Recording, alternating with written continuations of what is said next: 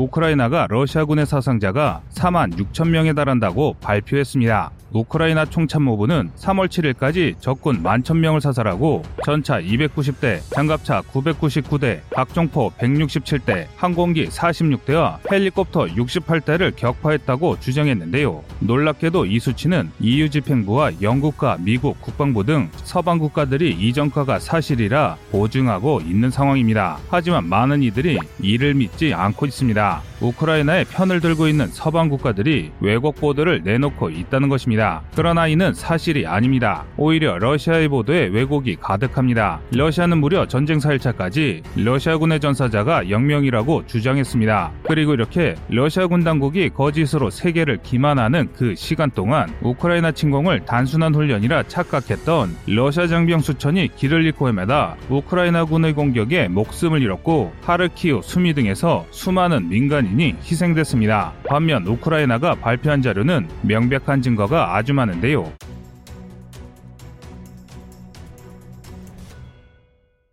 일례로 하늘신이 3월 6일까지 인터넷에 올라온 영상과 사진으로 우크라이나가 파괴하거나 노획한 장비를 계산했는데 이 과정에서 인터넷에 공개된 러시아군의 피해만 무려 500대가 넘는다는 것이 밝혀졌습니다. 그리고 애당초 러시아군의 말이 사실이었다면 러시아군은 진작에 동부의 주요 거점을 점령하고 5대4를 함락한 뒤 키이우를 완벽하게 포위했어야 합니다. 하지만 지금 러시아군의 진격은 점령하지 못한 도시를 우회하면서 후방의 안전을 무시한 채 무의미한 전진을 반복할 뿐입니다. 따라서 합리적으로 따져봐도 우크라이나와 러시아의 주장 중 우크라이나 쪽이 훨씬 믿을만 합니다. 그런데 여기서 한 가지 의문점이 생깁니다. 아무리 방심했다지만 우크라이나보다 훨씬 강력한 장비로 무장한 러시아군이 왜 싸우는 족족 우크라이나군에게 무너지는 것일까요? 전문가들은 이에 대한 해답이 러시아군의 무전기에 있다고 전합니다. 오랜 평화가 지속되면서 러시아군은 겉보기에 그럴싸한 장비를 관리하는 데 집중하면서 고장난 무전기를 제대로 수리하거나 차세대 무전기를 도입하지 않았습니다. 그래서 우크라이나 침공 직전 4개월간의 훈련에서 군용 무전기 대신 민수용 무전기와 핸드폰으로 명령을 주고받았는데요. 결국 전파 방해가 일상인 전장에서 국가가 바뀌어 터지지 않는 핸드폰에만 의지하다가 결국 대열이 완전히 와해되고 말았습니다. 이 때문에 한 대 또는 두 대 단위로 분리된 러시아군의 전차와 장갑 차들이 우크라이나군에게 각계격파당하고 말았습니다. 이는 현대전에서 지휘통신이 얼마나 중요한지를 보여주는 반면교사라 하겠는데요. 그런데 이건 러시아군만의 문제가 아닙니다. 우리 국군 역시 통신이 약점입니다. PRC-999K, PRC-77 등 구형 무전기 대다수가 작동하지 않고 있으며 지휘 통제를 카톡으로 하는 부대가 많습니다. 이는 정말 심각한 문제인데요. 이는 전시에 북진할 국군이 러시아군과 똑같은 꼴을 당할 수도 있다는 뜻입니다. 하지만 다행히 한국은 이런 문제점을 극복하려는 사업을 추진 중인데요. 바로 차세대 다기능 무전기 TMMR이 정군에 보급되고 있습니다. 우리 대한민국은